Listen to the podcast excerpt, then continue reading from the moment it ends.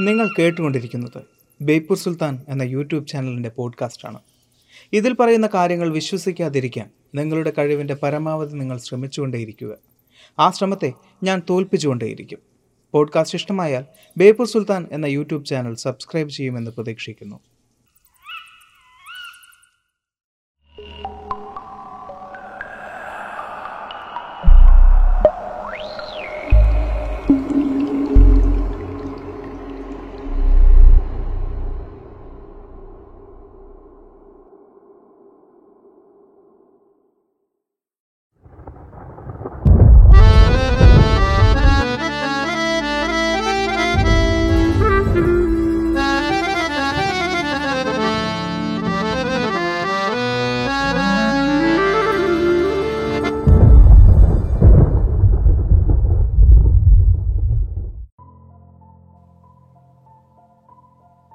വിശ്വാസം ഒരെത്തും പിടിയും കിട്ടാത്തൊരു വിഷയമാണത്. മതങ്ങളിലും ആശയങ്ങളിലും പ്രത്യയ ശാസ്ത്രങ്ങളിലുമെല്ലാം നമ്മൾ വിശ്വസിക്കാറുണ്ട്. ഏതൊരു വിശ്വാസമാണെങ്കിലും ശരി അതിന്റെ ഒരംശം അന്ധത തന്നെയായിരിക്കും. മനുഷ്യൻ ദൈവത്തിൽ വിശ്വസിക്കാനുള്ള കാരണം എന്താണ്? പ്രധാനമായും രണ്ട് കാരണങ്ങളാണ് പറയപ്പെടുന്നത്. ഒന്ന് പ്രപഞ്ചത്തെ മുഴുവൻ സൃഷ്ടിച്ചത് ദൈവമാണ്. പ്രപഞ്ചത്തെ മുഴുവൻ നിയന്ത്രിക്കുന്നതും ദൈവമാണ്. അതിനാൽ ഞാൻ ദൈവത്തെ വിശ്വസിക്കുന്നു. രണ്ട് എനിക്കൊരു പ്രശ്നം വന്നാൽ ആശ്രയം തരുന്നത് ദൈവമായിരിക്കും. ഈ രണ്ട് കാരണങ്ങൾ കൊണ്ടാണ്. ദൈവം ആശ്രയം തരുമോ ഇല്ലയോ എന്നത് മറ്റൊരു വിഷയമാണ്. എന്നിരുന്നാലും ആർക്കും ഒരു ബുദ്ധിമുട്ടുമില്ലാത്ത ഇത്തരം ചെറിയ വിശ്വാസങ്ങൾ എങ്ങനെയാണ് മറ്റുള്ളവർക്ക് ബുദ്ധിമുട്ടുണ്ടാകുന്ന അന്ധവിശ്വാസങ്ങളായി മാറുന്നത്? അറിയാം. കയറിപ്പോരൻ ചങ്ങായിമാരെ ബേപ്പൂർ സുൽത്താന്റെ ദുനിയാവിലേക്ക്.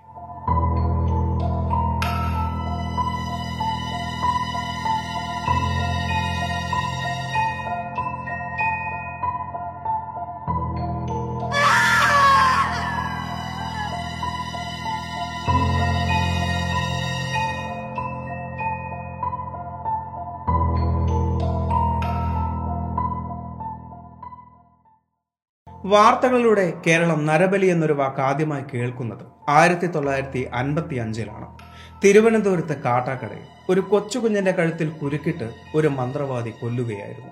ദേവപ്രീതിക്ക് വേണ്ടി. ആ ശവശരീരവും കൊണ്ട് മന്ത്രവാദിയും കൂട്ടാളിയും പോകുമ്പോൾ അവർ പിടിക്കപ്പെടുകയായിരുന്നു. അവരെ നാടുകടത്തുകയും ചെയ്തു. ശേഷം ഒരു വർഷത്തിന് ശേഷം ആയിരത്തി തൊള്ളായിരത്തി അൻപത്തി ആറിൽ മറ്റൊരു വാർത്ത കൂടി തേടി വന്നു. ഗുരുവായൂരിൽ അസുഖം ബാധിച്ചു കിടന്ന ഒരു ആനയുടെ ആരോഗ്യത്തിനു വേണ്ടി. അപ്പസ്വാമി കൃഷ്ണച്ചെട്ടി എന്നൊരു വ്യക്തി സ്വന്തം സുഹൃത്തിനെ ബലി നൽകിയിരിക്കുന്നു. അതും ഗുരുവായൂരപ്പന് വേണ്ടി. ആയിരത്തി തൊള്ളായിരത്തി എഴുപത്തി മൂന്നിൽ കൊല്ലം കുണ്ടറ എന്ന സ്ഥലത്ത് ആറു വയസ്സ് പ്രായമുള്ള ഒരു കുഞ്ഞിനെ കാണാതായി. ദേവദാസൻ എന്നായിരുന്നു ആ കുഞ്ഞിന്റെ പേര്. കുഞ്ഞിനെ അന്വേഷിച്ചിറങ്ങിയ നാട്ടുകാർക്ക് കാണാൻ സാധിച്ചത് കുഞ്ഞിന്റെ വീടിന് തൊട്ടടുത്തുള്ള ഒരു ബന്ധുവിന്റെ വീട്ടുമുറ്റത്ത് രക്തക്കറയായിരുന്നു. അഴകേശൻ എന്ന ആ ബന്ധുവിനെ സംശയത്തിന്റെ പേരിൽ ചോദ്യം ചെയ്തപ്പോൾ അറിഞ്ഞത് ക്രൂരമായ ഒരു മനുഷ്യബലിയുടെ കഥയായിരുന്നു. ഭഗവതിയുടെ പ്രീതിക്ക് വേണ്ടി വീട്ടിൽ കളിക്കാനെത്തിയ പിഞ്ചു കുഞ്ഞിന്റെ തലയറുത്ത് ബലി കൊടുക്കുകയായിരുന്നു. പിന്നീട് രക്തക്കര കണ്ട സ്ഥലത്ത് കുഴിച്ചു നോക്കിയപ്പോൾ തലയില്ലാത്ത കുഞ്ഞിന്റെ ശവശരീരവും കണ്ടെത്തി. അഴകേശനെ പാതി ജീവനോട് കൂടിയായിരുന്നു നാട്ടുകാർ പോലീസിന് കൈമാറിയത്. ആ കേസിൽ അഴകേശന് തൂക്കുകയർ വിധിക്കുകയും ചെയ്തു. കേരളത്തിൽ ആദ്യമായി നരബലിക്ക് തൂക്കുകയർ വിധിച്ച ആദ്യത്തെ കേസായിരുന്നു അത്. ദൈവത്തിന്റെ സ്വന്തം കേരളത്തിലെ രക്തക്കൊതിയന്മാരും രക്തക്കൊതിച്ചുകളുമായ ദൈവങ്ങൾക്ക് കാലങ്ങൾക്ക് ശേഷം കിട്ടിയ ഒരു നരബലിയായിരുന്നു രണ്ടായിരത്തി ഇരുപത്തിരണ്ടിൽ സംഭവിച്ച നരബലി എന്നാണ് നിങ്ങൾ കരുതുന്നത് എങ്കിൽ അങ്ങനെയല്ല. ആയിരത്തി തൊള്ളായിരത്തി അൻപത്തി അഞ്ചിലെ ആദ്യത്തെ നരബലിക്ക് ശേഷം ഏതാണ്ട് ഒൻപതോളം നരബലികൾ റിപ്പോർട്ട് ചെയ്യപ്പെട്ടിട്ടുണ്ട്. അതിൽ ബഹുഭൂരിപക്ഷവും നമ്മൾ ആരാധിക്കുന്ന നമ്മുടെ സ്വന്തം ദൈവങ്ങൾക്ക് വേണ്ടിയായിരുന്നു. ഒരു ചെറിയ ശതമാനം മനുഷ്യ ദൈവങ്ങൾക്കും നരബലിക്ക് ജാതിയും മതവുമില്ല എന്ന് ഞാൻ ആദ്യമേ പറയാം.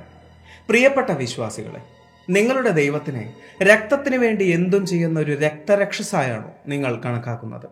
അങ്ങനെയെങ്കിൽ നിങ്ങൾ ജീവിക്കുന്നത് നൂറ്റാണ്ടുകൾക്ക് പിറകിലാണ്. നമുക്ക് ചരിത്രത്തിലേക്കൊന്ന് തിരിഞ്ഞു നോക്കാം. പലതരം പ്രാകൃതമായ സംസ്കാരങ്ങളിലും മനുഷ്യബലി നമുക്ക് കാണാൻ സാധിക്കും.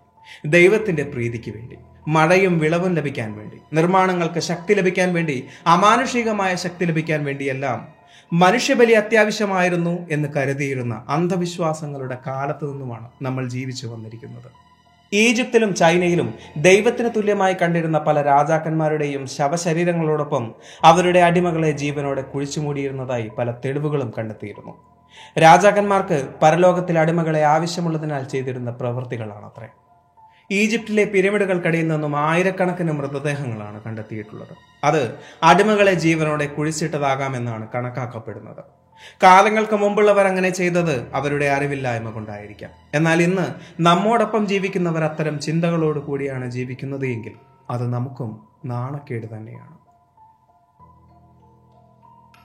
മനുഷ്യബലിയുടെ ചരിത്രത്തിൽ സെൻട്രൽ മെക്സിക്കോയിലെ ആസ്റ്റക്കുകൾക്ക് ഒരു വലിയ പ്രാധാന്യം തന്നെയുണ്ട്.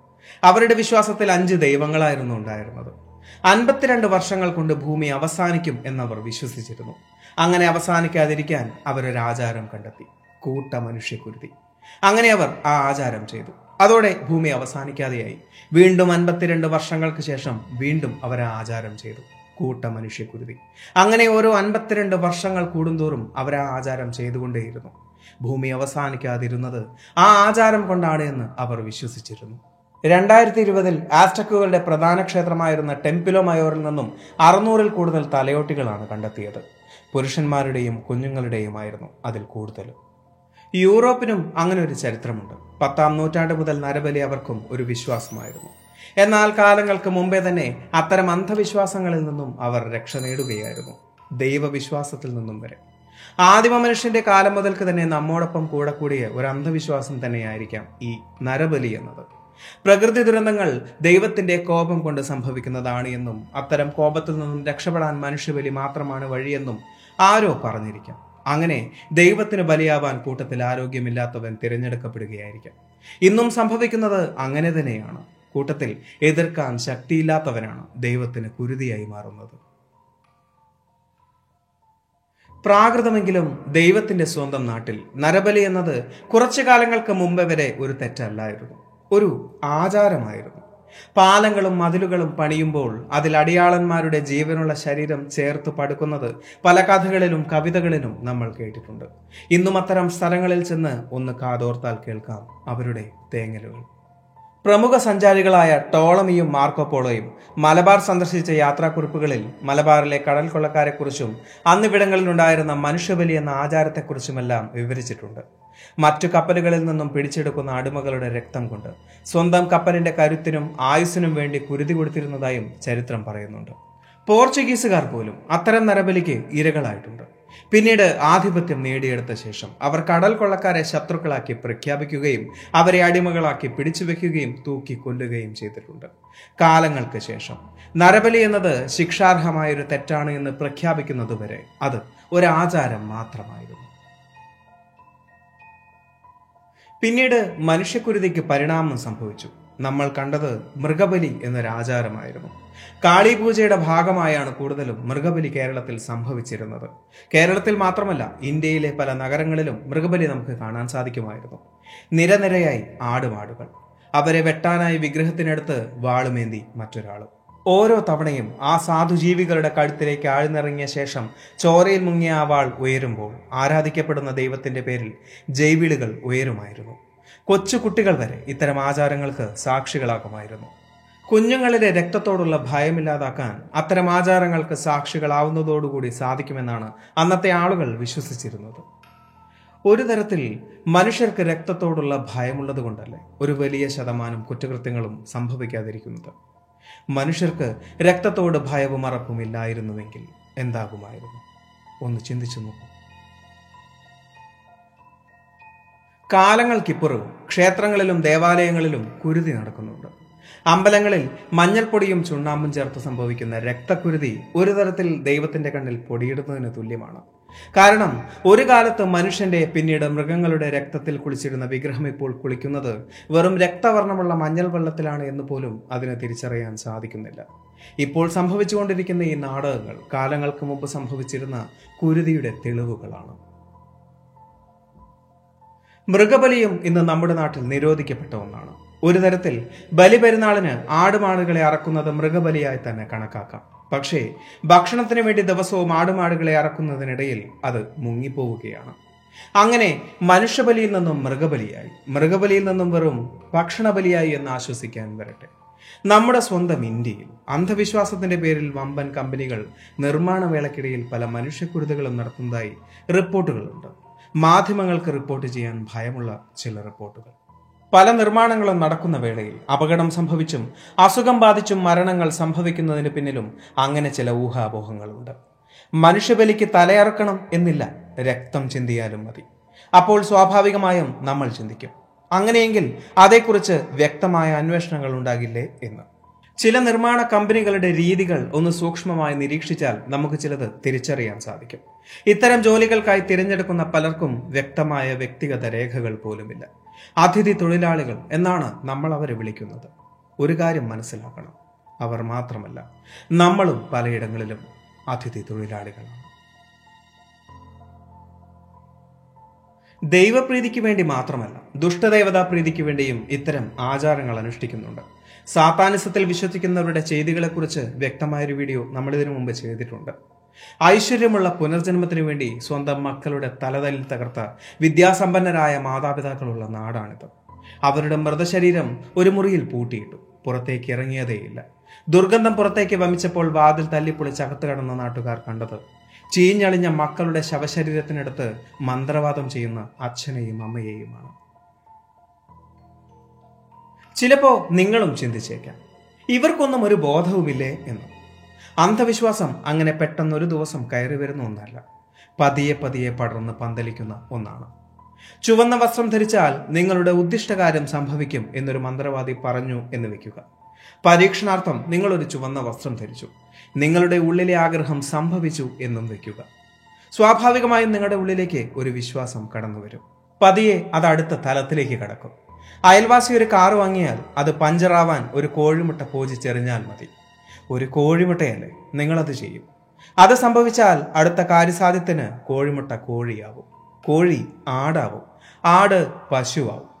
പിന്നീട് നിങ്ങൾ പറയുന്നത് സിദ്ധന ചുട്ട കോഴിയെ പറപ്പിക്കുന്നയാളാ എന്നൊക്കെയായിരിക്കും. നിങ്ങളുടെ ജീവിതത്തിൽ ഏറ്റവും പ്രിയപ്പെട്ട ഒന്നിന് നിങ്ങളുടെ മന്ത്രവാദി വിധിക്കുന്നത് ചിലപ്പോൾ നരബലിയായിരിക്കും. സ്വാഭാവികമായും നിങ്ങളുടെ മനസ്സ് അതിനോട് പൊരുത്തപ്പെടുക തന്നെ ചെയ്യും. മനുഷ്യബലിയെക്കുറിച്ചും മൃഗബലിയെക്കുറിച്ചുമെല്ലാം കേട്ട് തഴമ്പിച്ച നിങ്ങളുടെ ചെവിക്ക് മറ്റൊരു അന്ധവിശ്വാസം കൂടി ഞാൻ പറഞ്ഞു തരാം. ഗർഭബലി. ഉദരത്തിൽ ജനിക്കുന്ന ആദ്യത്തെ കുഞ്ഞിനെ ഗർഭപാത്രത്തിൽ വെച്ച് തന്നെ ഐശ്വര്യത്തിനു വേണ്ടി ദുഷ്ടശക്തികൾക്ക് കുരുതി കൊടുക്കുന്ന ഒരു അന്ധവിശ്വാസം. ഇന്നതൊരു വാർത്തയല്ല നാളെ എന്തെങ്കിലും അതൊരു വാർത്തയാവുകയാണെങ്കിൽ അന്ന് മാത്രം അതേക്കുറിച്ച് നമുക്ക് ചർച്ച ചെയ്യാം. ഇത്രയൊക്കെ സംഭവിക്കുന്നത് നമ്മുടെ സ്വന്തം ദൈവത്തിന്റെ സ്വന്തം കേരളത്തിലാണ്. നരബലി എന്നൊരു വാക്ക് കേൾക്കുമ്പോൾ അത്ഭുതം കുറി നമ്മൾ അതേക്കുറിച്ച് അന്വേഷിക്കാൻ ഓടി നടക്കുകയാണ്. മറ്റൊരു വാർത്ത കിട്ടുന്നതുവരെ കഴിഞ്ഞ ആറ് വർഷത്തിനിടയിൽ കാണാതായത് അറുപത്തിയാറായിരം മനുഷ്യരെയാണ്. അതേക്കുറിച്ച് ഒരു എത്തും പിടിയും കിട്ടാതെ അങ്ങോട്ടും ഇങ്ങോട്ടും ഓടുകയാണ് അന്വേഷകർ. അപ്പോഴും ചരിത്രത്തിൽ ഇത്രത്തോളം രേഖപ്പെടുത്തിയിട്ടുള്ള കേരളത്തിൽ നരബലി ഒരൊറ്റപ്പെട്ട വാർത്ത മാത്രമാണ്. ഈ വീഡിയോ നിങ്ങൾക്ക് ഇഷ്ടമായി എന്ന് വിചാരിക്കുന്നു. സുൽത്താൻ എപ്പോഴും പറയുന്നത് പോലെ സബ്സ്ക്രൈബുകൾ കൂമ്പാരമാകുമ്പോൾ പരിപാടി ഗംഭീരമാകും